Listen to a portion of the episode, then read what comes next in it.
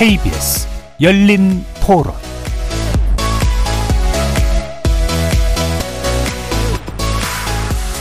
안녕하십니까. KBS 열린 토론 정준입니다. 우리가 특검을 하자는 것은 모든 국민이 법 앞에 평등하다라는 정말 기본적인 상식을 지키기 위한 것인데 왜 수사권이 미치지 않느냐에 대한 너무나 당연한 상식적인 의문을 제기하는 것입니다. 그 일반적인 상황에서 법사위에서 논의해서 통과시키는 것은 매우 어렵다라고 저도 생각합니다. 그래서 저는 이게 필요하면 패스트 트랙을 통해서라도 통과를 시켜야 되는 것 아닐까라는 생각을 하고 있습니다. 대표적인 정치 공세라고 생각을 합니다. 어, 지금 김건희 여사에 대해서는 검찰에서 이미 수사가 진행 중이지 않습니까? 봐주기 수사, 늑장 수사라면은 한 정권이 어디입니까? 문재인 정권 때 이게 이미 고발이 돼가지고 음흠. 계속해서 수사를 하고 있었잖아요. 예, 예. 그럼 문재인 정권에서 수사, 늑장 수사를 했다는 얘기입니까? 방금 들으신 내용은 이른바 김건희 특별법 처리를 둘러싸고 보인 더불어민주당 김용민 의원과 국민의힘 박형수 의원의 상반된 입장입니다. 매주 목요일 정직 의원 세 분과 함께하는 여의도 협치의 기술. 오늘은 여야 양측에 정치적 부담을 안기고 있는 사법처리 이슈와 끝날 듯 끝나지 않고 있는 검찰개혁 논란에 대해서도 살펴보려고 합니다. 대통령 취임 이후에도 불거지고 있는 김건희 여사 관련 의혹에 대해서 민주당의 공세 수위가 한층 높아지고 있습니다. 지난 22일 더불어민주당 의원 12명은 김건희 여사 관련 특 의혹을 특검을 통해 규명하자는 내용을 담은 김건희 특별법을 발의했는데요. 국민의힘은 수사 마무리 단계에 접어든 이재명 의원과 김혜경 씨 수사에 대한 관심을 흐리기 위한 것이라면서 반발하고 있습니다. 양측의 대립 지점은 어디인지 살펴보도록 하죠. 한편 검찰 개혁을 둘러싼 정치권의 충돌 어제 오늘의 일이 아닌데요. 정권 교체 후 시행령을 통해서 검찰 수사권을 회복시키려는 법무부와 검찰의 움직임에 야당의 반발이 커지고 있습니다. 한동훈 법무부 장관이 주도연 검찰 수사권 복구를 둘러싼 논란 2부에서 함께 정리해 보도록 하겠습니다. KBS 열린 토론은 여러분이 주인공입니다. 문자로 참여하실 분은 9730으로 의견 남겨주십시오.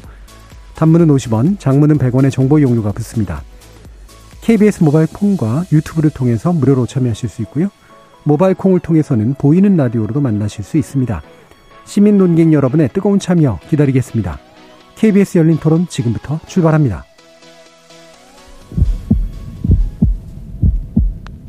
살아 있습니다. 토론이 살아 있습니다. 살아있는 토론, KBS 열린 토론. 토론은 라디오가 진짜입니다. 진짜 토론, KBS 열린 토론. 오늘 토론 함께 해주시는 세 분 소개합니다. 김영우 전 국민의힘 의원 나오셨습니다. 네, 안녕하세요. 김영우입니다. 신경민 전 더불어민주당 의원 자리해 주셨습니다. 네, 신경민입니다. 박원석 전 정의당 의원 함께 해 주셨습니다. 네, 안녕하세요. 박원석입니다.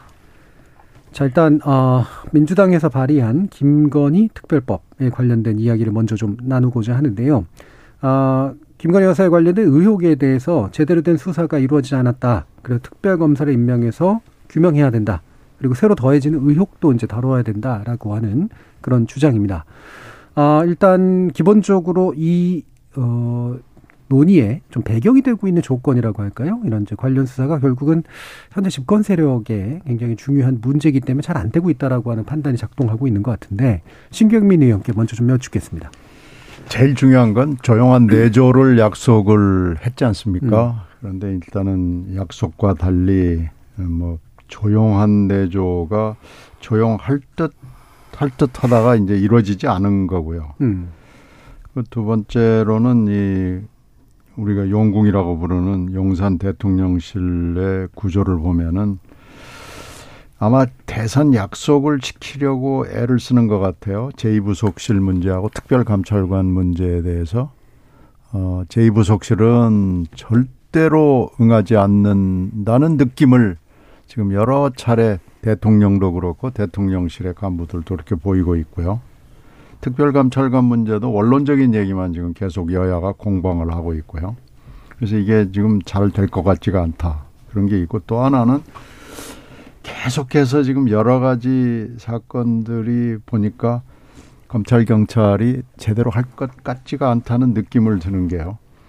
허위 학력 그 경력 사건 문제는 수사를 거의 마치지도 착수도 하지 않은 상황에서 그냥 혐의 없음으로 종결을 해버리는 것 그리고 논문 표절 사건의 경우에도 보니까 아, 이 국민대 안에서 필시 무슨 일이 벌어지고 있구나라는 느낌을 주고요. 음. 저희들이 대학 사회를 이해하는 한에서 보면은 국민대학의 현재 그 리더십이 받고 있는 압박이랄까요? 음. 이런 게 좀 느껴져요. 예, 예. 그래서 그 리더십이 받고 있는 그 압박이 이건 표절의 문제를 떠나서 잘못하면 뭔가 사법적 문제까지도 하는 거 아닌가. 거기까지 그런 냄새가 날 정도로 음. 지금 국민대학 내부가 들끓어오르고 있고요. 또 사적 채용 문제, 어, 공간 리모델링 문제, 뭐 이런 거에 대해서 대통령실이 납득할 수 있는 설명을 하지를 못하고 설명이 오히려 더 어, 의문을 증폭시키고 또 꼬리에 꼬리를 무는 여러 가지 일들이 생겨나고 있는 것 같아요. 그래서 일단 국민들이 갖고 있는 의구심이나 이런 걸로 봤을 때 지금 이제 야당의 일부 의원들이 특검법을 일단 한번 발의를 해 보는 것이 낫겠다라고 본 거죠. 그리고 예. 국민들이 일, 일정 부분의 국민들이 여기에 동의를 하는 거죠. 물론 법사위가 아, 현재 김도읍 위원장이 버티고 있는 한 이 특검법이 발의는 됐지만 진행이 될 것 같지가 않습니다. 예. 아, 이건 뭐 얼마든지 어, 그냥 고무판 밑에 깔아 뭉갤 수 있기 때문에 잘 될 것 같지가 않아요. 그래서 이제 패스트 트랙 얘기가 나오는 건데요. 또 뭐 무슨 일이 벌어질지 모르죠. 그래서 이런 여러 가지를 종합해 볼 때 특검법 발의는 의미는 있다고 봅니다. 예, 예. 음. 일단 발의할 필요는 있어 보인다. 이후에 어떻게 전개될지는 이제 물론 변수가 여러 가지가 있습니다만. 자, 그러면 김영우 의원께서는 국민의힘 지금 주장처럼 이게 이제 물타기 법안이다라고 판단을 하시는지도 여쭤야 되겠네요. 저도 그런 느낌이 있습니다. 왜냐하면은 지금 이제 윤석열 정부 출범한 지 100일밖에 안 됐어요. 그런데 이 상황에서 그 김건희 여사 특검법을 들고 나오는 것은 아무래도 이상하다. 왜냐하면은 지금 제기되고 있는 대부분의 의혹은 지난 대선 과정 내내 있었던 의혹들입니다. 그리고 이제 문재인 정부에서 또 수사를 했고요. 그런데 느닷없이 특검법을 제안하는 것은 저는 조금 더 어, 노골적으로 말씀드리면 저는 대선 불복하는 것 같은 느낌이에요. 음. 어떻게 해서든지 윤석열 대통령 특히 이제 에, 김건희 여사를 중심으로 해서 지금 정권을 어떻게 좀 끌어내리겠다, 대통령 부부를 끌어내리겠다라고 하는 그런 의도가 아닌 이상 이렇게 특검법을 발의할 수가 있나 생각이 드는 거죠. 에, 결국 이것은 여야가 합의가 돼야 이제 특검법이라는 게 에, 그 가동이 되는데 에, 지금 상황에서는 뭐 어, 여야 합의가 될 리가 만무죠. 그래서 이제 패스트트랙 얘기도 나옵니다만은 패스트 트랙 가지고 사실 지난번에 이제 검수 완박법도 그렇고 이게 다 패스트 트랙으로 어 밀어붙이다가 결국은 어 민주당이 정권을 교체 당했단 말이에요. 지방선거에서 크게 또 패했고 그런데 지금 이렇게 에, 야당이 야권이 굉장히 좀 마음이 급한 게 아닌가 이런 생각이 좀 듭니다. 그래서 결국 이런 법안을 발의하는 이유가 뭔지 이건 아마 어, 이재명 또 후보가 지금 민주당의 이제 당 대표가 될 가능성이 너무나 크고 이런 상황에서 어, 결국 어, 김혜경 여사의 여러 가지 의혹, 이 수사와 관련해서 그러니까 이제 물타기 하는 거 아니냐라는 어, 목소리가 이제 여, 여권 내에서 나오는 거죠. 그리고 뭐 특별 감찰관 이런 얘기도 많이 나옵니다만은 그것도 뭐 지난 5년 동안 어, 문재인 정권에서 전혀 임명을 하지 않은 이것을 또 이제 요즘에 민주당이 강하게 요구를 하고 있는데 이것도 뭔가 지금 민주당이 강하게 요구하기에는 조금은 좀 염치가 없는 게 아닌가 이런 생각이 좀 듭니다. 어쨌거나 지금 어, 이재명 후보 여, 이재명 의원 그 김혜경 여사 여러 가지 의혹 수사와 관련한 그런 물타기라는 생각이 들죠. 예. 물타기라 결국은 이제 물타기다 이렇게 이제 보시는 건데 사실 이제 정권 초기에 어, 특검 논의가 되는 경우들이 많았고요. 실제로 이제 일부는 또 어, 특검이 돼서 이제 그 정권에 상당히 좀 부담을 준 경우들이 또 꽤 많았잖아요. 어, 이번에 아마 이제 뭐 통과될 일은 상당히 없을 것 같은 그런 느낌이 들긴 합니다만 요 전국을 어떻게 판단하고 계시는지 박원석 의원께 여쭙죠. 일단 객관적으로 봤을 때 김건희 여사와 관련된 각종 이제 법적 논란들 네. 또 이미 이제 지금 수사가 진행 중인 사안들이 좀 납득 가능한 그런 진행 상황을 보이지 않고 있는 건 사실이죠. 지금 도이치모터스 주가 조작 같은 경우에 벌써 검찰이 수사를 시작한 지가 꽤 흘렀는데 이제 한 번도 김건희 여사 소환 조사를 네. 하지 않았고 이제 서면 조사도 굉장히 뒤늦게 이제 서면 답변을 제출하는 것으로 알고 있고 어, 요즘 이제 압수수색이라는 게 굉장히 흔해졌는데 그 흔한 압수수색도 음. 한번 없었고 물론 이제 대통령의 배우자가 됐기 때문에 과거에 이제 후보 시절에 어쨌든 이 후보의 부인이었던 것과는 좀 상황이 달라지긴 했으나 어, 그 사건 자체에 어떻게 보면은 그동안에 제기됐던 여러 가지 사건의 실체 또 그의 김건희 여수가 연루된 정황 아, 이런 것에 비추어 봤을 때 이건 수사를 그냥 방기하고 있는 거 아닌가. 근데 이런 의심이 들 만큼 수사가 진행이 안 되고 있는 게 맞고요. 그리고 허위 합격력 같은 경우에도 지난 대통령 선거 때 사과를 했습니다. 아, 직접 나와가지고 음. 그러니까 문제를 인정했다는 거죠. 근데 그것도 지금 거의 불송치하는 걸로 지금 경찰이 방향을 정한 것으로 보이고 그 이외에 뭐 이른바 일곱 시간 그 녹음 파일에 나오는 얘기들과 관련해서 뭐 시민단체 등에서 고소고발이 있었는데 마치 뭐 사건 털어내기라도 하듯이 검찰이 일제이다. 한 번 소환 조사도 안 하고 불송치 결정을 하고 있어요. 아, 이런 것들이 결국에는 김건희 여사와 제기 관련해서 제기된 논란들을 특히 이제 법적인 논란들을 그냥 다 유야무야 시키는 거 아니냐. 이게 이제 야당이 특검법을 발의한 배경일 텐데 그보다 더 결정적인 건 저는 대통령 된 이후에 빌미를 계속 주고 있다고 네. 생각을 해요. 아까 이제 신경민 의원님께서 말씀하셨듯이 일단 조용한 내조가 아니고요. 뭐 조용하지 않은 내조를 해도 되는데 이 관리되지 않는 모습을 그동안에 계속 노출했잖아요. 그래서 사적 수행 논란에다가 음. 뭐 사적 채용 논란에도 연루가 되고 이제는 뭐그 공사와 관련된 사적 수주 얘기까지 아, 나오고 있고 어, 그렇다 보니까 사실은 야당 입장에서도 수사가 진행이 안 되는 상황에 대해서 어, 특검법을 발의할 수 있습니다만 그보다는 여론이 어쨌든 김건희 여사 관련해서 좋지 않아요. 그리고 그걸 공적 관리를 하기 위해서 제2부속실이나 뭐 특별감찰관이나 이거 둬야 된다라는데 그에 대해서 지금 대통령실의 반응이 이도 아니고 저도 아닌 그런 반응을 보이고 있다 보니까 그런 것들이 빌미를 줘서 저런 법안이 제가 보기엔 발의가 된 게 아닌가 싶고 앞서도 말씀이 계셨지만 법안이 통과될 가능성은 없어요. 여당이 저뭐 법안 통과를 그냥 눈 뜨고 보지는 않을 거라고 보고 지금 민주당에서는 당론 채택 또 패스트트랙 이런 강한 얘기들이 나오는데 사실 역풍을 고려하지 않을 수 없거든요. 그리고 당론 채택에도 아마 민주당 의원들 중에 반대하는 분들이 좀 있는 걸로 알고 있고 음. 오히려 특검법을 제기해 놓고 그와 관련된 이제 정치적 공세를 계속하고 또 우상호 비대위원장이 얼마 전에 속내도 얘기했잖아요. 우리 입장에서는 어, 김건희 여사가 계속 사고 치는 게 좋다 이런 얘기까지 했지 않습니까? 에, 그러면 오히려 이제 주도권이 민주당에 가게 되니까 그런 상황을 가져가려 하지 않을까. 실제 저 법안을 무리해서 통과시키기보다는 그런 생각이 들고요. 김혜경 씨 사건에 대한 물타기라는 시각은 물타기가 안 될 것 같아요. 음. 김혜경 씨 사건도 특히 이제 법인카드 관련된 사건은 이미 뭐 경찰이 송치 의견, 저 기소 의견으로 송치하기로 결정을 했고 녹취 파일 이런 것들을 통해서 사실은 이 정황이 너무 뚜렷하게 드러났기 때문에 어, 그걸 덮거나 그걸 물타기 여기 위해서 이걸 꺼내들 만한 카드는 아닌 것 같고 어, 아무튼 제가 좀 그 대통령실이나 여당을 좀 답답하게 보는 건 어, 그동안에 이제 사법적 논란에 대해서 진도가 안 나가는 것도 안 나가지만 그 이외에 취임 이후 지금 100일까지 너무 많은 빌미를 주고 있다. 그리고 음. 계속 저런 게 앞으로도 나올 것 같은 그런 느낌을 준다는 게 가장 큰 문제죠. 예.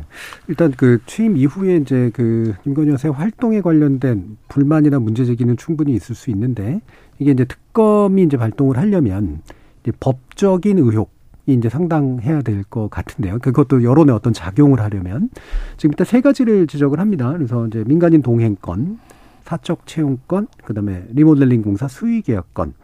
일단 그 우상호 위원장이 이 세 가지 문제를 제시를 했는데 이 부분이 다 뭔가 좀 법적으로 확실히 좀 문제가 된다고 보시는지 아니면 특히 좀 문제가 되는 어떤 요소들이 있다고 판단을 하시는지 어떠세요, 김 의원님? 제가 볼 때는 이거는 특검을 바로 발의할 사안은 아니라고 보여져요. 네. 왜냐하면은 지금 이제 말이 사적 채용이지 그 사적 채용이라는 용어 때문에 지금 그런데요. 음. 이것은 역대 모든 그 정권에서 정부에서 청와대 그 대통령실에서 근무하는 직원들에 대해서는 별정직은 별정직 채용을 했습니다. 음. 그게 이른바 사적 채용이라는 거예요. 어, 능력 있는 사람을 이제 추천을 해서 그렇게 이제 근무를 시켰단 말이죠. 그러면은 과거 역대 정부, 특히 이제 문재인 정부 때도 굉장히 많았죠. 뭐 탁현민 비서관도 사적 채용이죠. 고민정 의원도 사적 채용입니다. 그렇게 따지면은 그런 거에 대해서도 다 사실 문제를 삼아야 되는 건데 그거를 특검을 하자 그럴 수는 없는 거, 거잖아요.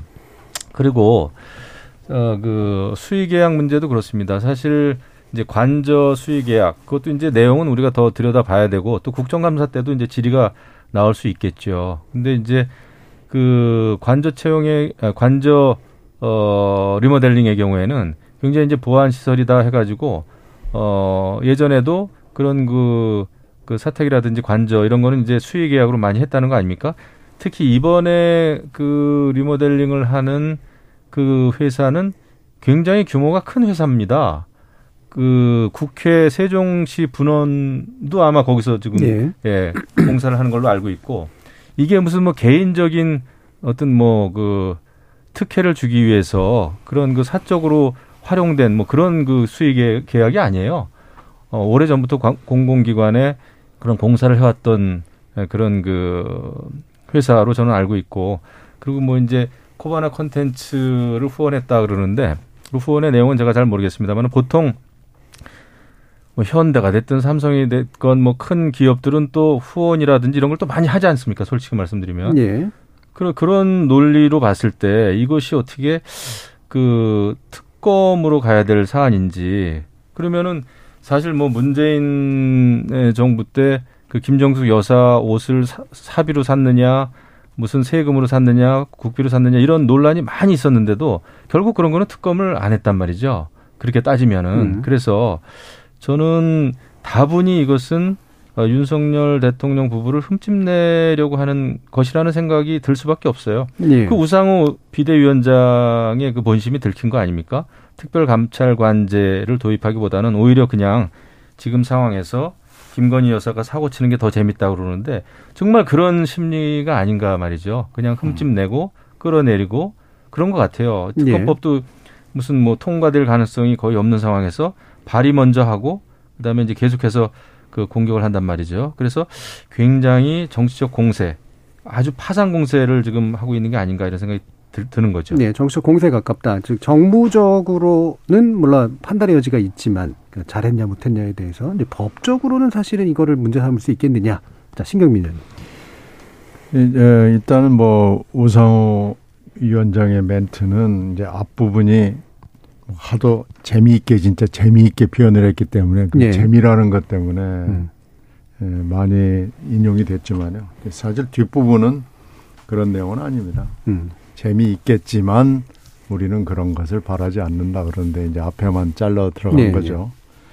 근데 이제 법률적으로 그래 별 문제가 없다는 논리 그리고 뭐 옛날에도 다 사적 채용을 했다는 논리 뭐 그것은 대충 좀 결론은 난 것 같아요. 물론 사적 채용이라고 굳이 얘기하면 그렇게 하지만 채용을 사실은 반 공개적으로 합니다. 예. 그러니까 각 그 의원실에서 우수한 사람, 음. 당에서 우수한 사람, 그리고 공무원 중에서 우수한 사람 그런 사람을 쭉 놓고 검증을 세게 하거든요. 그 검증 기간도 오래 걸리고요. 제 경험을 말씀드리면은 저는 제일 일 잘하는 제 보좌진을 청와대에 정권 교체하고 나서 뺏겼습니다. 예. 안 보낼 수가 없게 하는 거예요. 그래서 왜 이 사람 꼭 이 사람이냐? 그럼 그 사람을 보내라고 그러는 거예요. 예.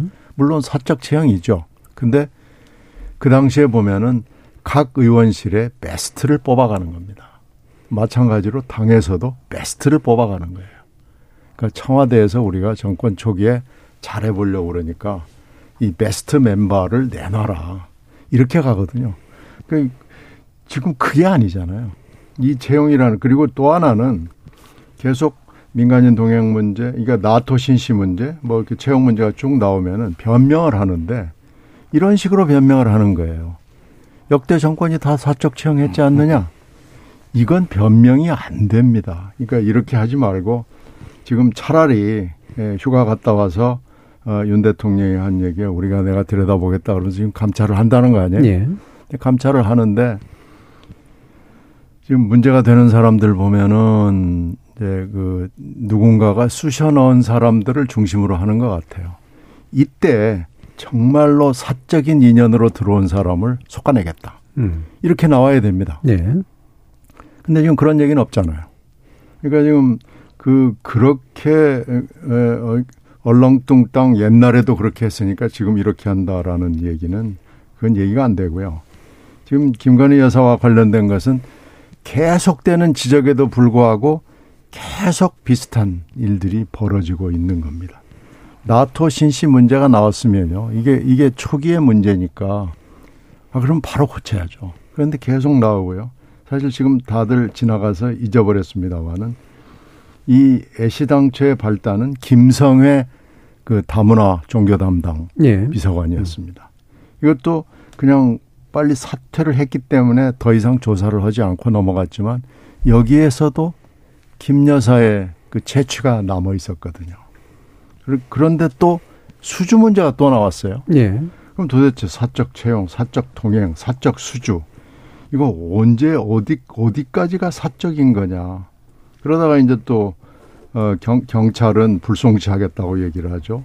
논문 표절 부분에서도 뭔가 하여튼 이상한 얘기가 나오죠. 그러니까 이 계속되는 이 고리 이걸 끊어지는 몸짓이나 조치가 나오지를 않는 겁니다. 여기에 다시 이제 에, 어제 나온 일정 폭로 일정 미리 공개, 고지가 네. 나온 공개가 네. 나온 거죠. 그러니까 왜 왜 문제가 계속해서 시리즈로 나오고 이 시리즈를 누군가가 고리를 탁 끊어줘야 되는데 이 끊으려고 마음먹으면 금방 끊을 수 있습니다. 예. 근데 아무도 안 끊고 아무도 얘기를 못 하고 엊그제 운영위에서 비서실장이라는 사람도 나와가지고 여기 이런 얘기만 나오면은 그냥 구렁이 담 넘어가듯이 어영구영 어영구영 하고 분명하게 얘기를 못 하잖아요. 음. 이걸 끊을 수 있는 사람은 대통령밖에 없습니다. 예. 대통령이 결단을 내려줘야 되고요.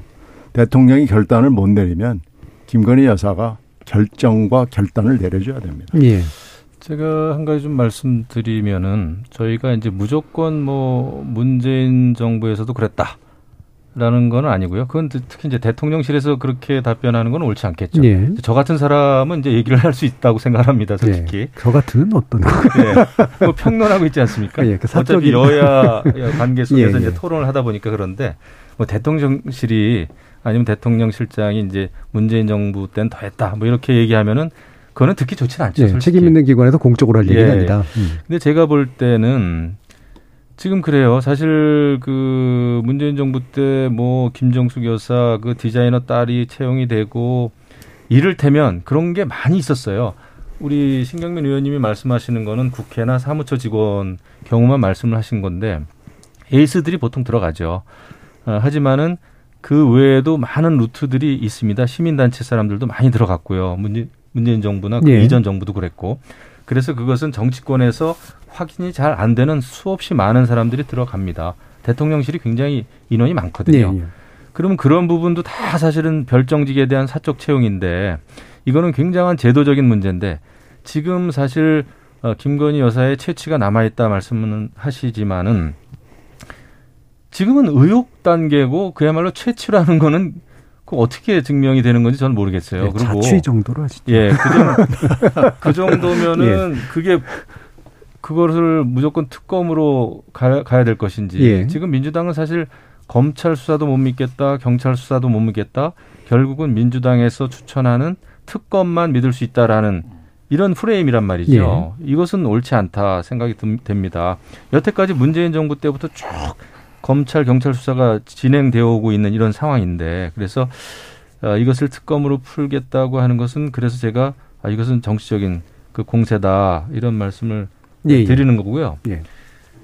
어, 지금 사실 그 정권 출범 100일 만에 거의 의혹이나 어떤 뭐 음모론 이런 게 많아요. 그리고 민주당에서는 지금 검찰 아 저기 검찰이든 경찰이든 수사의 결과가 결국은 김건희 여사가 아 기소되는 아니면 유죄임이 판단되는 그런 결과를 원하기 때문에 계속해서 지금 이제 지지부진하다라는 말씀을 하는 걸로 저는 들려요. 예. 아, 물론 우리가 아, 지금 이제 윤석열 대통령실이 모든 걸 다 잘하고 있다.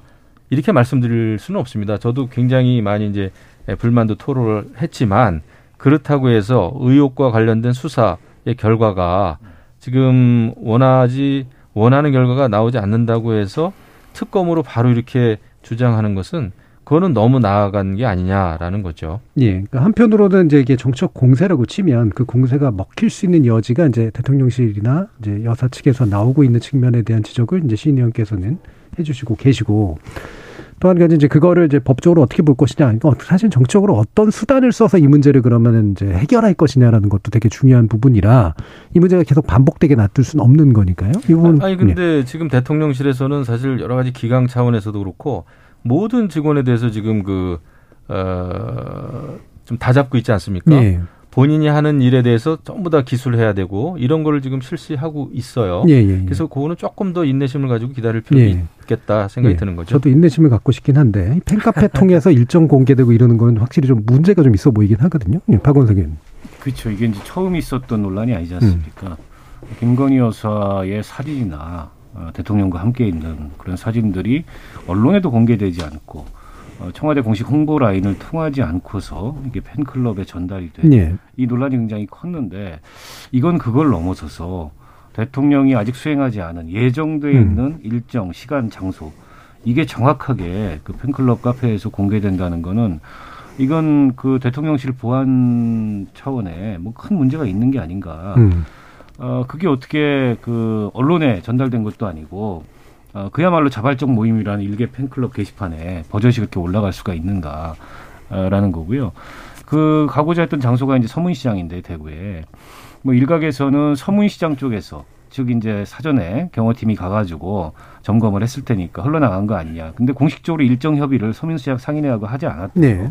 일부는 알고 있을 수 있는데 때문에 그렇게 정확하게 이 나갈 수가 없는데 저거는 대통령실 내부에서 나간 거라고밖에 볼 수 없다. 지금 앞서 이제 김영호 의원님 말씀하셨듯이 어, 보안 책임을 물어서 어, 보안 누출 책임을 물어서 지금 감찰이 진행이 되고 있는데 사실은 지금까지 밖으로 유출된 어, 이 보안 사고가 뭐였는지 저희는 확실히 모릅니다. 아마 음. 그게 이제 일부 문건이 녹취록 문건 이런 게 네네. 공개된 걸로 알고 있는데 사실 이거 그- 이거 그보다 더 심각한 문제거든요. 왜냐하면 대통령의 안전 그렇죠. 경호와 관련된 문제일 수 있기 때문에 논란이 처음이면 모르겠는데 반복되는 논란이기 때문에 그야말로 점검이 필요하고 그리고 그 이른바 팬클럽 팬클럽이라는 어 그쪽과 이제 관계를 끊었다고 특히 이제 그쪽 회장이었던 그분은 회장 그만뒀는데 관계를 끊었다고 어, 김건희 여사 쪽에서 얘기가 나왔습니다만 이렇게 되면 관계가 안 끊기잖아요. 예. 그래서 이 대통령실의 과연 업무 기강 규율이라는 게 이게 제대로 서 있는 건지 의심하지 않을 수 없는 이제 그런 사고가 또 한 번 일어나는 거고 앞서 이제 특검법과 관련해서 좀 말씀을 드리자면 지금 이제 뭐 사적 수행, 사적 채용, 또 사적 수주 어, 이건 이제 정치적 논란의 대상은 되는데 그 자체가 뚜렷한 범죄 혐의가 있는가? 네. 아직 그런 건 나온 게 없거든요. 네. 그래서 그걸 위한 특검을 하자는 거는 제가 음. 보기에는 좀 정치적 주장에 가깝고 그러나 도이치모터스 주가 조작 사건 또 허위 합격력 의혹과 관련된 고발 사건 이건 얘기가 다르죠. 예. 그거는 이제 경찰이 수사를 이미 했거나 검찰의 수사가 진행되는데 그 수사가 정치적인 이유로 미진하다면 이건 이제 종래의 특검에 비추어 봤을 때도 충분히 특검을 음. 할수 있는 사유에 해당한다고 생각해요. 그래서 민주당에서도 뭐 정치 공세도 좋고 또 뭐 지금 김건희 여사 쪽이 계속 빌미를 좋으니까 주니까 그걸 통해서 주도권을 잡는 것도 좋은데 사실은 이걸 법안으로 제출해서 그 법안을 통과시키기 위해서 실질적 논의를 하려면 예. 조금 이제 좀 이 특검의 대상이 뭔지 어떤 어떤 사건을 대, 대상으로 특검을 하자는 건지 정교해야 될 것 같아요. 그냥 뭉뚱그려서 지금 하고 있는 정치 공세를 다 담아가지고 이걸로 이제 특검법 하자. 그러면 그거는 이제 국민들이 보기에 설득력이 별로 없어 보입니다. 예. 정치적 논란이 있을 수밖에 없는 사안들이고 그에 대해서 정치 공방을 벌이더라도 이게 법으로 만들어서 특검을 추진하는 건 조금 다른 문제다. 저는 음. 그렇게 생각합니다. 예, 결국 이제 해법을 좀 모색을 좀 해봐야 되는데 이제 이게 아까 김영 의원 지적해 주셨던 것처럼 이게 물타기다 라고 얘기하는 시각이 있고 사실 물타기도 물타기다라고 얘기할 수도 있는 측면도 있어서 이게 별개의 문제인데 왜 물타기를 그렇게 물타기하느냐라는 식으로 어떻게 지금 민주당의 지금 김희경 여사 이제 법인카드 관련된 수사 문제까지 결합해가지고 어, 이 문제가 별개로 그냥 해결될 문제인지 아니면 뭔가 패키지로 좀 다른 방식으로 좀 돌파구를 막 모색해야 되는 건지 신경미 의원님 말씀 주시죠. 김혜경 씨 문제와 김건희 씨 문제는 별개 같아요. 네. 이게 섞일 수 없는 예, 별개의 그릇에서 따로따로 노는 사안이고요. 아, 지금 현재 어, 김건희 여사의 문제는 그러니까 일부는 정치라고 그러고 일부는 법적인 문제가 지금 혼재해 있는 예. 건 금방 박원석 의원이 설명해 주신 게 맞고요. 음. 근데 일부 지금 정치적 공세라고 그러는 것들이 상당히 법률적 냄새가 납니다. 예. 아, 수주의 문제 같은 건 음. 어, 법률적 냄새가 진하게 나고요.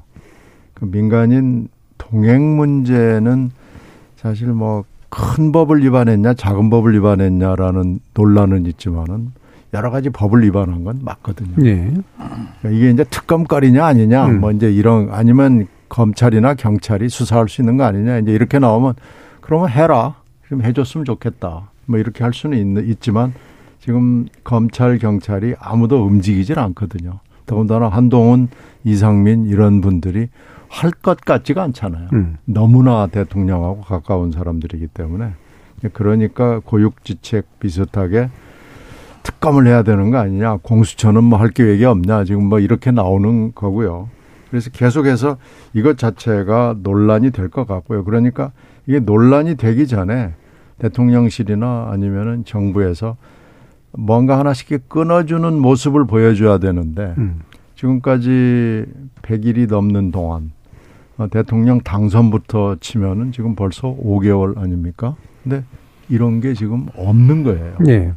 그 국민들이 기대하는 이런 정도의 조치는 해줘야 되는 거 아니냐라는 당연시되는 조치는 안 나오고 계속 비슷한 유형의 문제들이 꼬리를 물고 나타나는 이게 이제 답답한 대목이죠. 도대체 어 이거 문제가 뭔지는 이제 대충 다 나왔는데 예. 왜 아무 조치가 없느냐? 조치하겠다는 말도 못하냐? 지금 이런 상황이 답답한 거죠. 음. 자, 결국은 이제 민주당 이재명 의원이 이제 뭐 당권 획득이 상당히 전망이 높은 상태니까요. 아, 이른바 사법 리스크라는 면에서 이제 계속해서 안고 가야 될 문제들이 좀 있을 텐데, 이건 이제 별개로 간다고 하더라도, 어, 이를테면 이제 정책 거래가 가능한 영역이냐. 그렇게 가는 게 보이진 않은데, 이 별개로 이제 어쨌든 다 적용될 수 있는 문제니까요. 근데 이건 그릇이 다르다니까요. 예, 예. 음. 음, 뭐- 어떻습니까? 박원석 의원님도. 근데 그 글쎄요 윤석열 대통령 스타일상 예. 이게 아, 범죄 혐의가 있는 어떤 법률적인 문제를 가지고서 정치적 거래를 할 스타일이 아닐 것 네. 같아요. 뭐 어, 검찰에 있으면서 어, 법대로 원칙대로 이게 이제 본인의 신조이고 철학이고 또 법치주의 확립이 어떻게 보면은 이 정권의 말하자면은 국정의 최대의 가치 같은 건데 예. 어, 이재명 의원의 사법 리스크가 됐던 김혜경 씨의 뭐 사법 리스크가 됐던 그런 거를 정치적 해법을 모색하는 식의 타협은 제가 보기에 안 할 것 같고 그러나 그와 별개로 저는 이 답답한 지금 여야 관계나 또 강대강 대치 일변도에 이런 상황을 타개하기 위한 그런 어떤 적극적인 정치적 이 노력이나 네. 또 협상이나 이런 것들은 필요하다고 생각해요. 음. 지금 야당이 비대위였기 때문에 영수회담을 열기에는 조금 모양새가 맞지 않았던 게 사실입니다.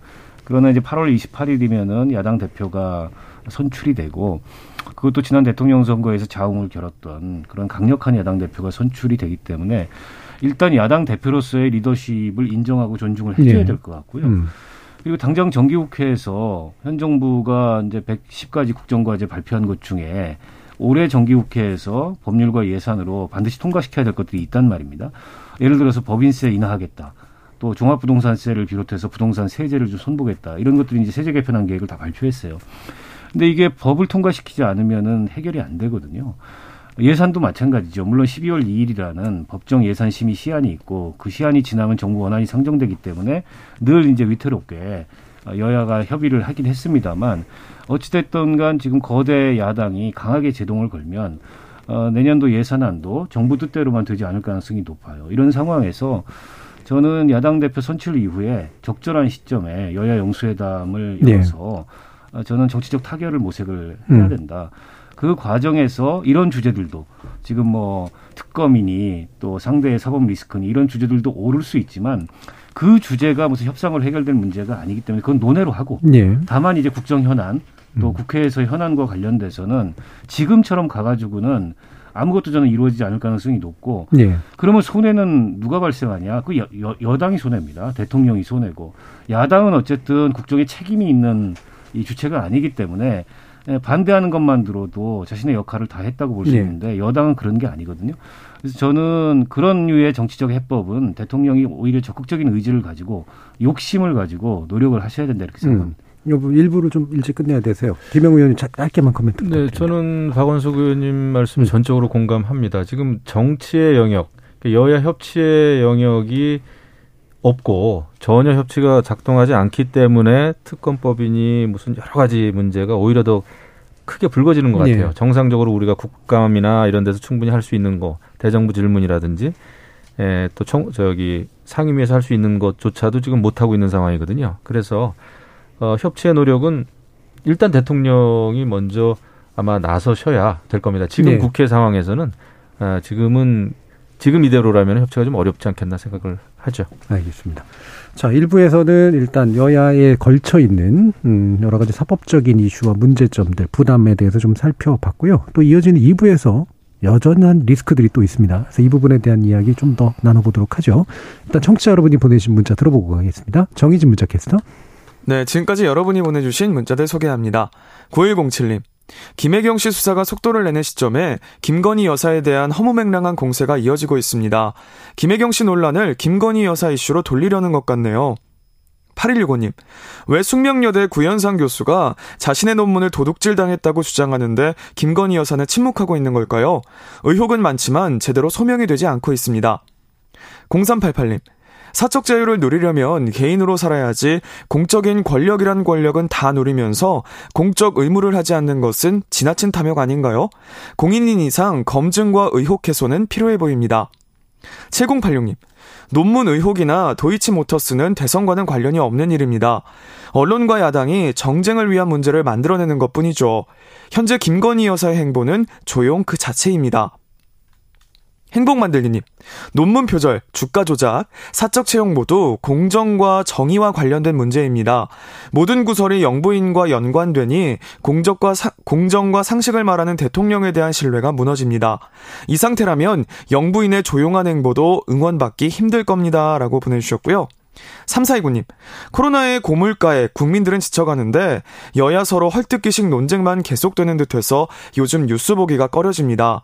진정으로 나라를 생각한다면 지금 이 시점에 뭐가 중요한지, 서민 삶을 위한 정책은 뭐가 있는지 여야가 머리 맞대고 협력하는 모습이 보고 싶습니다. 제대로 정치권의 협치가 이루어진다면 기분 좋게 뉴스도 보고 세상 사는 얘기 나눌 수 있을 텐데요. 라고 보내주셨네요. 네, KBS 열린 토론. 이 시간은 영상으로도 생중계하고 있습니다. 유튜브에 들어가셔서 KBS 일라디오 또는 KBS 열린 토론을 검색하시면 지금 바로 토론하는 모습 보실 수 있습니다. 방송을 듣고 계신 여러분이 시민 노객입니다. 계속해서 청취자 여러분들의 날카로운 시선과 의견 보내주세요. 지금까지 문자캐스터 정의진이었습니다. 토론이 세상을 바꿀 수는 없습니다. 하지만 토론 없이 바꿀 수 있는 세상은 어디에도 없습니다.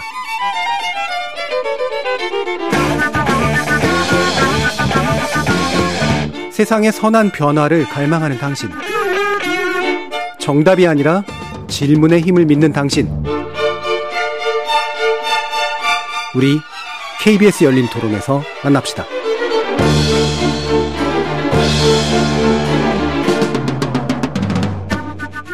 KBS 열린 토론 신경민 전 더불어민주당 의원, 박원석 전 정의당 의원, 김영우 전 국민의힘 의원 세 분과 함께 한동훈 법무부 장관에 관련된 평가 그리고 이준석 리스크라고 하는 지금 당내 갈등의 문제 한번 살펴보도록 할 텐데요.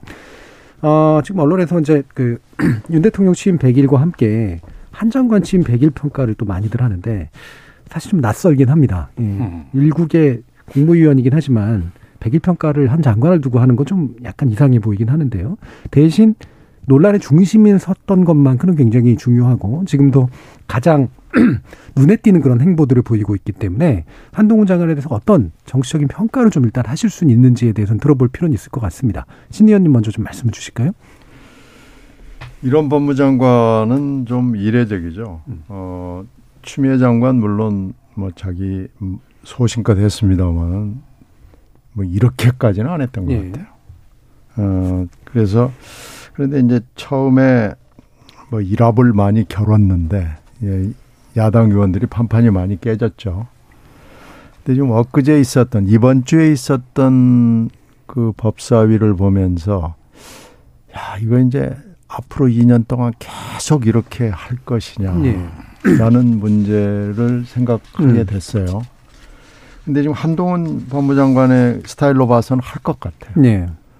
그러면 뭐 이- 일곱 살 애 같다는 얘기를 이제 원내대표로부터 듣긴 들었습니다만은 절대로 지지 않는다. 말싸움에서 밀리지 않는다. 오히려 야당 의원을 박살을 내겠다라는 그런 태도를 가지고 있는 것이 과연 법무장관으로서 맞냐 하는 문제가. 물론 이제 그 전에 왜 그러면 최강욱 의원 같은 사람, 박범계 전 장관 같은 사람을 법사위에 배치했느냐, 야당의 책임 아니냐라고 비난할 수는 있죠. 예. 어, 저는 제가 원내대표라면 뭐 그렇게 하지는 않았을 예. 겁니다. 갈등의 소질 일부를 네, 만들지 네, 않는다. 그렇게까지 하면서 장관을 제압하려고 하는 것은 저는 어, 원내대표의 그 최대 권한 내지는 인사가 상임위 배치거든요. 예. 전 의원을 배치하는 거기 때문에 신중해야 되고요. 그 원내대표의 인사 권한의 하이라이트죠. 그 그렇게 배치한다는 것은 뭐 잘했다고 제가 칭찬하지는 못하겠습니다.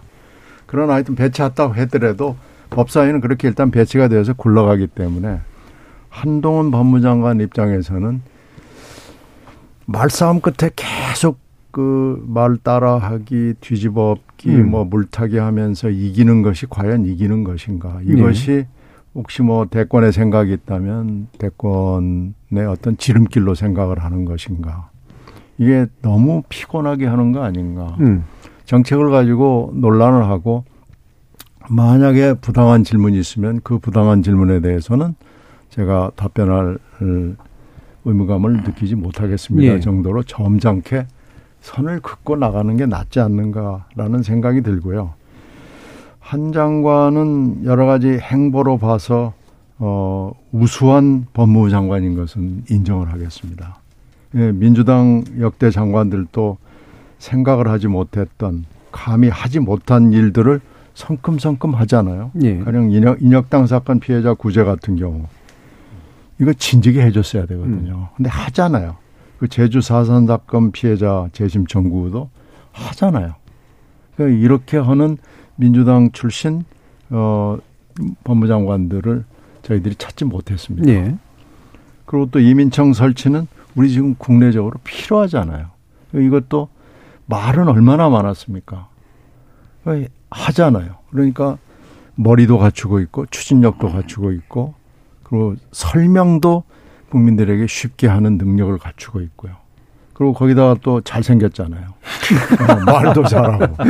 그러니까 이런 좋은 재주와 재간을 예. 어, 조금 더, 어, 잘 썼으면 하는 생각이 있어요. 예. 그래서 지금처럼 계속 법사위를 굴리는 것은, 어, 맞지 않다. 음. 예, 이건 처음에는 환호하는 사람들이 있을지 모르지만 시간을 갈수록 팬들을 잃어버릴 것이다. 예. 라고 생각합니다. 예. 말씀 들어보면 이게 타이르는 쪽이신지 아니면 비판과 칭찬을 동시에 좀 배분을 하고 계신 건지 예, 잘 모르겠습니다만 김영우 의원님. 그 칭찬과 비판을 그 균형 있게 말씀하신 것 같아요. 예. 근데 제가 받은 인상은 사실은 민주당 원내 전략의 대실패다 저는 생각을 합니다. 네.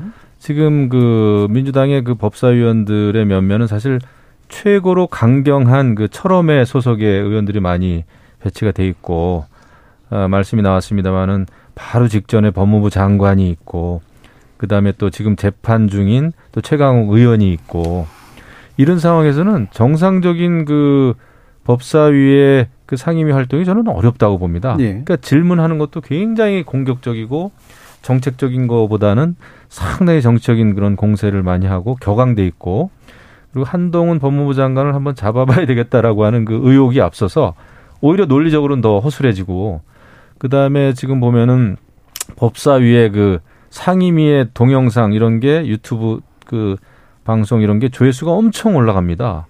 그러니까 이제 민주당이 민주당 의원들이 한동훈 법무부 장관을 공격하면 할수록 오히려 한동훈 법무부 장관이 정치적으로는 몸집이 커지고 있는 이런 상황이에요. 이거는 데자뷰가 있죠. 그 추미애 전 장관이 윤석열 당시 검찰총장을 엄청 키우지 않았습니까?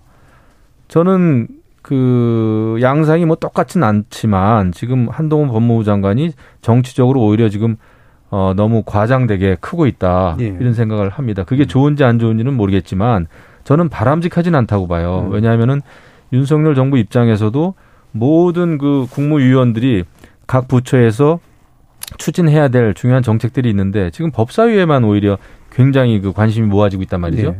이거는 저는 좋지는 않다 생각을 하는데 결국 원인 제공은 지금 민주당 의원들이 많이 하고 있지 않나 이런 생각을 하고요. 근데 이제 한동훈 장관도 이 지금 검수 완박이라고 하는 거에 대항해서 굉장히 최전선에서 싸우고는 있지만 결국은 국무위원이거든요. 예. 그럼 또 국회와의 관계를 잘 아, 관리하고 유지해야 또 어, 법무부가 추진하는 정책들도 아, 실행이 가능해질 겁니다. 그런 점은 늘 염두에 에, 두기를 저는 바라죠. 예. 그러니까 이게 음 원내 전략의 민주당 실패다. 그리고 상당 부분 갈등의 원인을 좀 지나치게 강한 민주당 측그 의원들이 좀 제공하고 있다라는 평가를 해주셨기 때문에 그럼 다른 원인은 없었는가? 뭐 태도 문제는 아까 이제 신의 의원께서 지적을 해주셨고요. 시행령을 통해서 이제 법 위에 좀 이렇게 서보려고 하는 그런 것들이 또 제공한 갈등의 원인도 있어 보이기 때문에 이 부분 박원석 의원도 좀 말씀 주시죠. 그렇죠. 사실은 꼼수라고 볼 수밖에 예. 없을 것 같고요.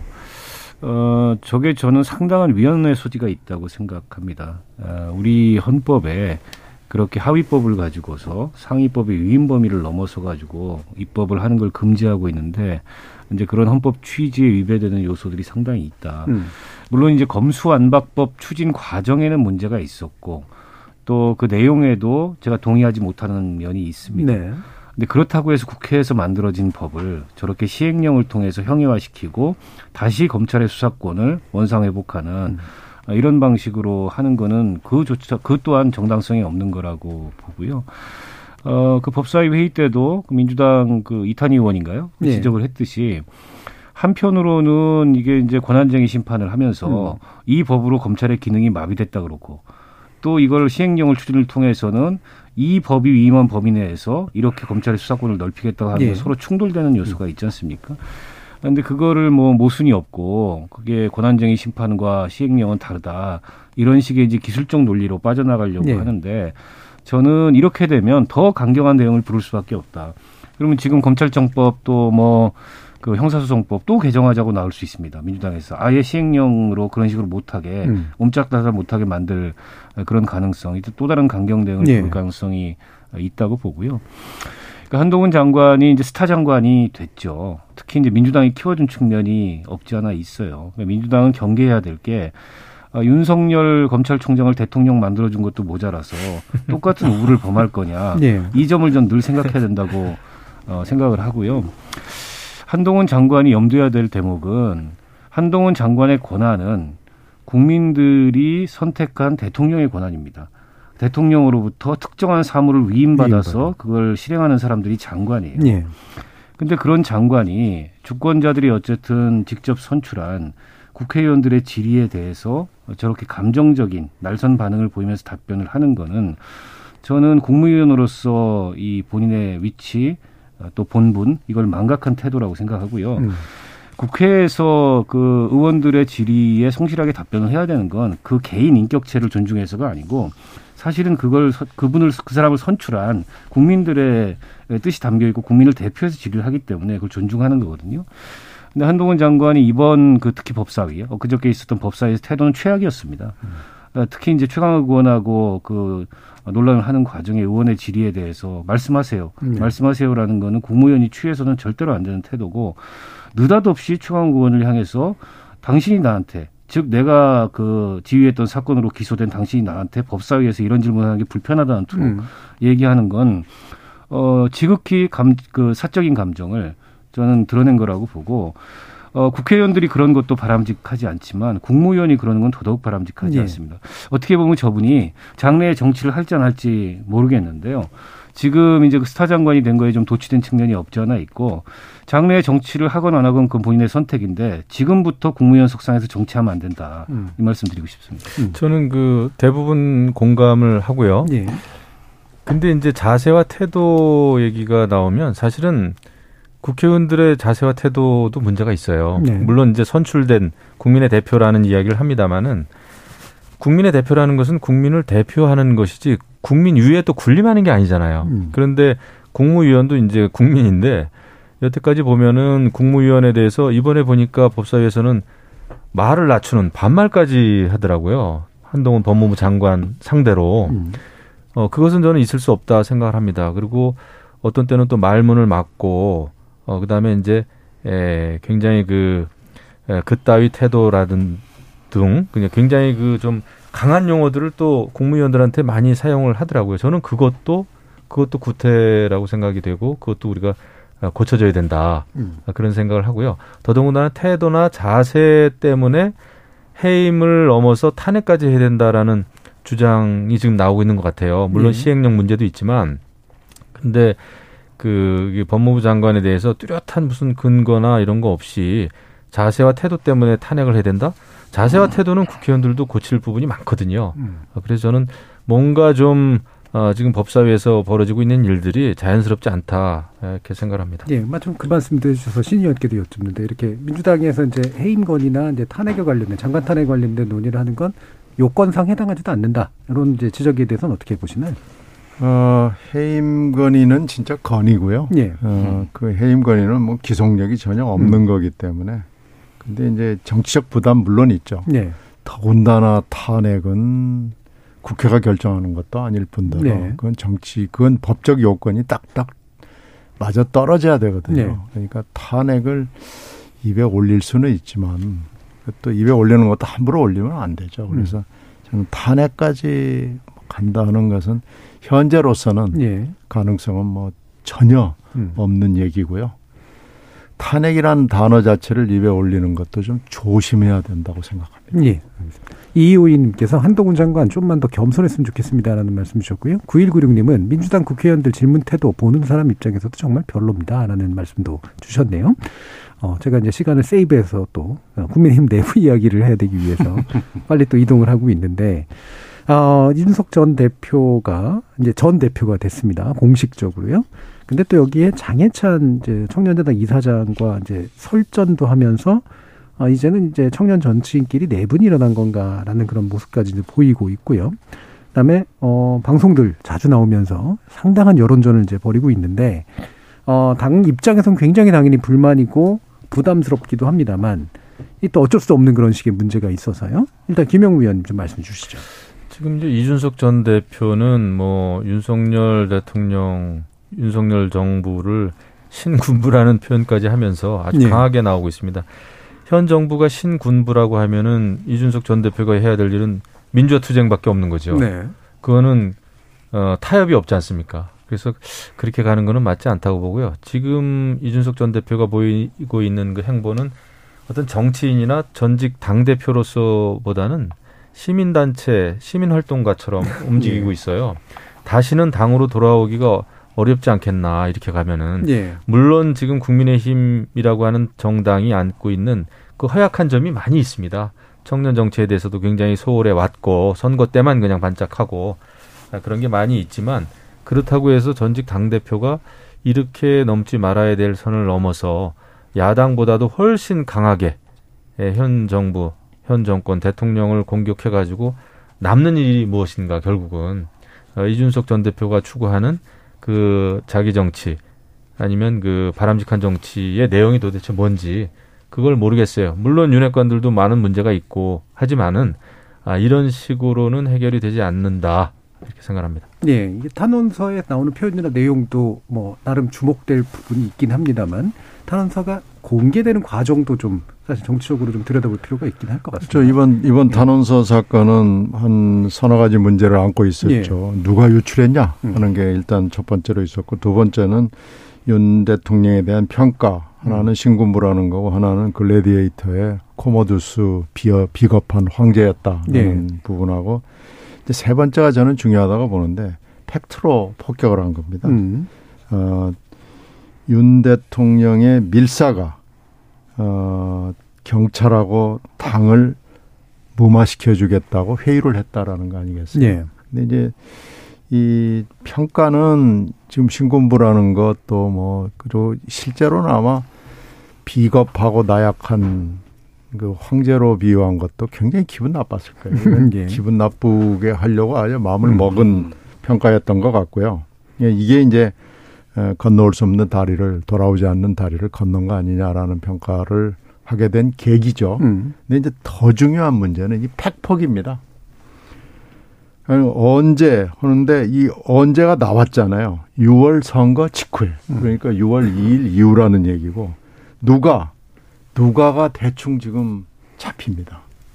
그러니까 누가 언제 어디서 무엇을 어떻게 해서 상당히 많은 얘기들이 그 뒤에 JTBC의 두 차례 보도를 통해서 경찰 수사를 압박을 넣었다는 것이 드러났기 때문에 경찰 수사 무마를 누군가가 제안했을 것이다라는 것이 확인이 된 거나 마찬가지인 예. 거예요. 당의 문제는 아직 안 드러나진 않았습니다만 충분히 가능했을 것이다라는 게 돼서 음. 이 정도가 되면은 이제 뭐 거의 어, 대통령하고 거의 맞짱을 뜨는 수준까지 지금 예, 올라간 거 아닌가라고 생각이 되고요. 다음 주쯤에서는 이제 남부지방법원에 어, 결정이 나오겠죠. 음.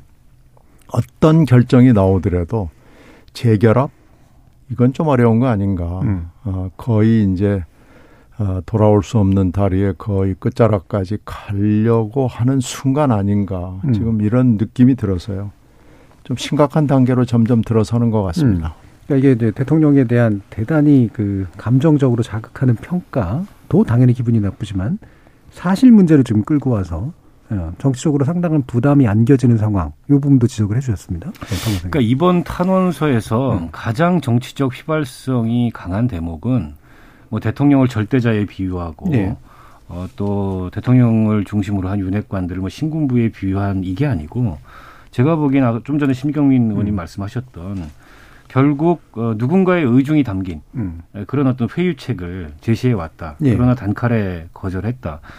어, 뒤집어서 얘기하면 이른바 윤핵관이라는 사람들은 윤핵관일 가능성이 높죠. 윤핵관이라는 표현을 쓰지는 않았습니다만 어, 그 절대자와 가까운 그런 사람들은 어, 당 윤리위의 뭐 윤리심사 결과는 그렇다 치고 그건 당내 문제니까 경찰 수사를 좌우할 수도 있는 예. 다시 말하면 없는 죄도 만들고 있는 죄도 없앨 수 있는 이제 그런 정도의 지금 어, 힘이 있고 또 그런 의도까지 가지고 있는 거 아니냐. 이 대목이 이제 논란이 되는 거고 이 논란이 커질 것 같아요. 벌써부터 누구일 거다. 그 찾아와 가지고 그런 얘기를 전달한 사람. 그런 얘기들이 돌고 있고 이준석 대표가 오늘 낮 방송에 가서 뭐라 그랬냐면 어, 그 문제를 가지고서 어, 이게 이제 넘겨짚은 거 아니냐. 어, 과도 망상이 과대한 거 아니냐. 음. 에 대해서 계속 그렇게 바보 취급하면 내가 바보가 아니라는 걸 증명하는 길밖에 없다. 음. 나는 의도가 없었는데 이렇게 되면 의도가 생길 수 있다. 음. 이런 얘기를 했어요. 더 구체적인 얘기를 할 거리가 남아 있다라는 걸 저는 시사한 거라고 네. 보고 이게 이제 가처분은 이르면 다음 주에 결정이 나겠지만 지금 본안 소송도 이미 제기해 놨거든요. 음. 그럼 본안 소송 들어갔을 때 이른바 이제 당의 저 비상 상황의 정당성과 관련돼서 또 이준석 징계 정당성과 관련돼서 온갖 얘기들이 소송에서 다툼이 이루어질 음. 텐데 이런 대목들도 다툼이 이루어질 수가 있어요. 근데 앞서 이제 신 의원님 말씀하셨듯이 일부 언론의 보도를 통해서 어쨌든 그 국민의힘에 이제 윤핵관이 경찰 고위 관계자하고 만나서 그 만남이 이루어진 이후에 경찰 내부에 이준석 수사를 속도감 있게 처리하라는 압력이 음. 굉장히 강해졌다. 그리고 서울경찰청이 어, 수사팀을 직접 만나가지고 유튜브 내용까지 언급을 하면서 수사 속도를 올리려고 주문을 했고 그리고 수사 책임자가 교체가 됐습니다. 아, 뭔가 이게 그 이 권력의 핵심으로부터 수사 압박이 이루어진다는 정황이 이런 것들을 통해서 확인이 되고 있어서 이거는 윤 대통령이 국정농단 사건 수사하면서 수많은 공직자들, 수많은 그 박근혜 정권의 대통령실 관계자들을 기소했던 직권남용 권리행사 방해에 딱 떨어지게 예, 해당하는 예. 어, 문제거든요. 어, 때문에 언젠가는 다 진실이 드러난다. 이 지울 수가 없습니다. 음. 어, 정권이 만약에 바뀐다고 생각해 보십시오. 이거 다 안, 안 들춰내겠습니까? 음. 다음 정권에 가서. 그래서 저는 이런 말하자면 그 적폐죠. 이런 적폐를 쌓으면 안 된다고 보고 이건 민주공화국의 가치를 흔드는 문제이기 때문에 굉장히 휘발성 높은 얘기를 실은 신군분이 뭐 코모도 순이 네. 막스무신 이거보다 훨씬 더 휘발성이 그 큰 얘기를 저는 그 탄원서에 담았다 이렇게 봅니다. 예. 어, 이게 JTBC 보도하고도 또 연결되는 부분이 있어서 실제로 이후에 더 큰 부담, 실체적 부담을 안길 수도 있는 부분이니까 김영우 의원님 말씀 좀 주시죠. 저는 조금 다른 각도에서 음. 좀 말씀을 드리면 만약에 이제 경찰 수사 무마와 관련된 얘기를 경찰 관계자가 만약에 했다, 아 누군가 했다면은 그거는 문제가 큽니다. 음. 그렇죠? 어 그런 거는 뭐 큰데 만약에 이제 그 부분을 제외한다면 어 저는 그 이준석 전 대표 이 사태를 어, 완화시키고 조금 누그러뜨리기 위한 정치적인 노력, 그 봉합 노력 이런 거는 저는 하는 거는 당연 좀 자연스럽지 않은가 세- 생각을 합니다. 회유 같은 뭐 부분. 그렇죠. 예. 이거를 이제 회유다 그러면은 나쁘게 받아들이지만은 예. 그 용어 자체가 예. 좋지 않잖아요. 하지만은 협상책. 음. 예, 하지만은 이 정치적인 갈등이 계속 악화되고 하는 상황에서 누군가는 나서서 어, 이렇게 가면 안 된다. 방법을 한번 찾아보자. 그런 얘기는 여러분들이 또 했었어요, 사실은. 네. 어, 이것은 끌어안아야 된다, 포용해야 된다. 그게 이제 다른 각도에서 얘기하면 회유지만은 또, 또 다른 각도에서 얘기하면은 포용일 수도 있고 또 해결책 모색일 수도 있습니다.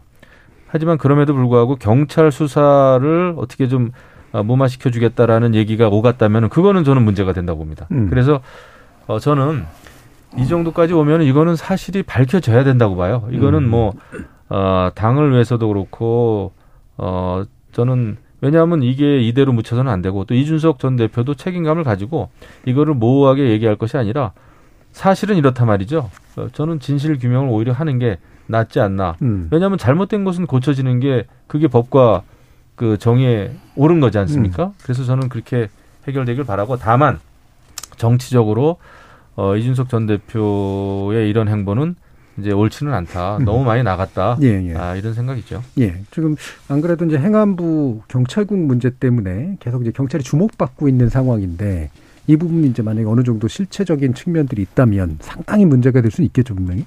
그렇죠. 이제 만약에 팩트 폭격을 이준석 대표가 나선다고 하면은 이건 이제 뭐 엄청난 투쟁이 되는 거죠. 음. 그래서 민주당이나 정의당은 필요 없이 그냥 이준석 혼자서 예. 그냥 국힘당하고 싸우는 이런 형국으로 가게 예. 될것 같고 이 팩트를 가지고 서로 공방을 하게 되면 이제 이거 말고 깊이 깊숙이 숨겨놨던 여러 가지 얘기들이 하나씩 흘러나오기 네. 시작하면 저는 정신없는 상황이 올 거라고 생각합니다. 음.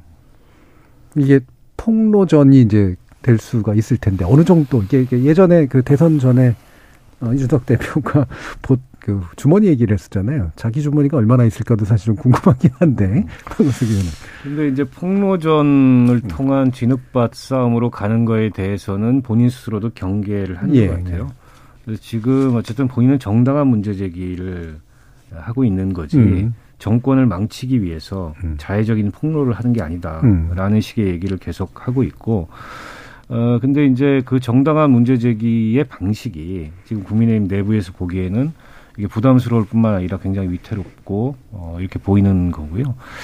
이준석 대표 최근에 이제 그 심리를 제가 이제 인터뷰한 거나 이런 걸 보면서 추정컨대 어, 이 다음 스텝을 어떻게 할 건지 예, 어디로 가져갈 건지에 대해서 별 계산이 없는 것 같아요. 예. 어, 그냥 지금은 어쨌든 내가 피투성이가 되더라도 음. 어쨌든 나의 그 정당성을 입증하고 윤핵관들의 이, 이 틀림, 윤핵관들의 음. 잘못 이것을 밝히겠다. 여기에 일단 집중을 하는 것 같고 정치를 통해서 그걸 해결을 했으면 좋았을 텐데 그건 이제 가능성이 없다고 본 것 같아요. 예. 그러니까 지금이라도 윤 대통령 뭐, 뭐 화해 이런 얘기 하니까는 기대도 하지 않고 음. 그런 거 불가능하고 그래서 최후의 수단으로 어쨌든 사법부에 이에 대한 판단을 내려달라고 가처분 예. 신청을 한 거다. 근데 지금 가처분 신청이 예상보다 지금 굉장히 심리가 길어지고 있어요. 그렇죠. 국민의힘의 불안감도 굉장히 커지는 것 같은데 이 기각을 할 거면은 논리는 간단하거든요. 정당 내부의 자율적 의사결정 영역에 사법부가 그렇게 예. 관여하는 게 바람직하지 않다는 전제 위에서 논리를 만들면 되는데 재판부의 고심이 깊어진다는 거는 뭔가 이제 다른 판단을 재판부가 하는 거 하는 거 아니냐. 즉 음. 절차적 정당성의 문제를 넘어서서 실체적 정당성, 즉 당시에 비상 상황을 선언하고 이 비대위로 가게 된 그 과정이 과연 이 우리 헌법에 민주적 기본줄 질서의 한 축인 이 정당의 민주적 가치에 부합하느냐 이런 대목에 대한 고민이 있는 거 아닌가. 그렇다면 인용 가능성도 어 초기에 이 관찰했던 것보다는 좀 높아진 거 아닌가 싶어요. 네. 만약 이게 인용이 된다면 어마어마한 사건이 되는 음. 거죠. 음. 자, 이 부분에서 두 분 또 한 번씩 코멘트해 주시죠. 김영우 의원. 인용이 된다면은 정말 그 국민의힘은 뭐 재앙이죠. 예. 어, 물론 그 어떤 내용으로 인용이 되는지 그것도 이제 우리가 좀 지켜봐야 되겠습니다만은 저는 우리 정당 정치의 좀 허약성을 이번에 다 보여주고 있다 이런 생각이 듭니다. 우리 국민의힘도 사실 에, 반성해야 될 점도 예. 많고요. 이게 단순히 이준석 전 대표 우리가 음. 사람을 뭐 잘못 만나서 벌어지는 일이라기보다는 그 굉장히 좀 정당 정치가 허약했어요. 청년 정치에 대한 예. 것도 그렇고 우리가 아, 이번 기회에 정말 성찰할 게 좀 많지 않겠나. 네. 그리고 앞으로 제대로 된 정당을 만들어가기 위해서 음. 어, 우리가 좀 준비해야 될 게 많고 그다음에 그런 점에서 지금 비대위가 해야 될 일이 굉장히 많거든요. 예. 어, 저는 기대를 합니다만은 또 우려도 많이 하고 있습니다. 음. 예, 신경. 글쎄 뭐 기각을 하건 인용을 하건 뭐 다음 주에는 결론이 날 음. 거고요. 이걸 추석 무렵까지 끌고 갈 것 같지는 않습니다만은 절차적 정당성 만 가지고 지금 판단을 내릴 것 같지는 않아요. 네.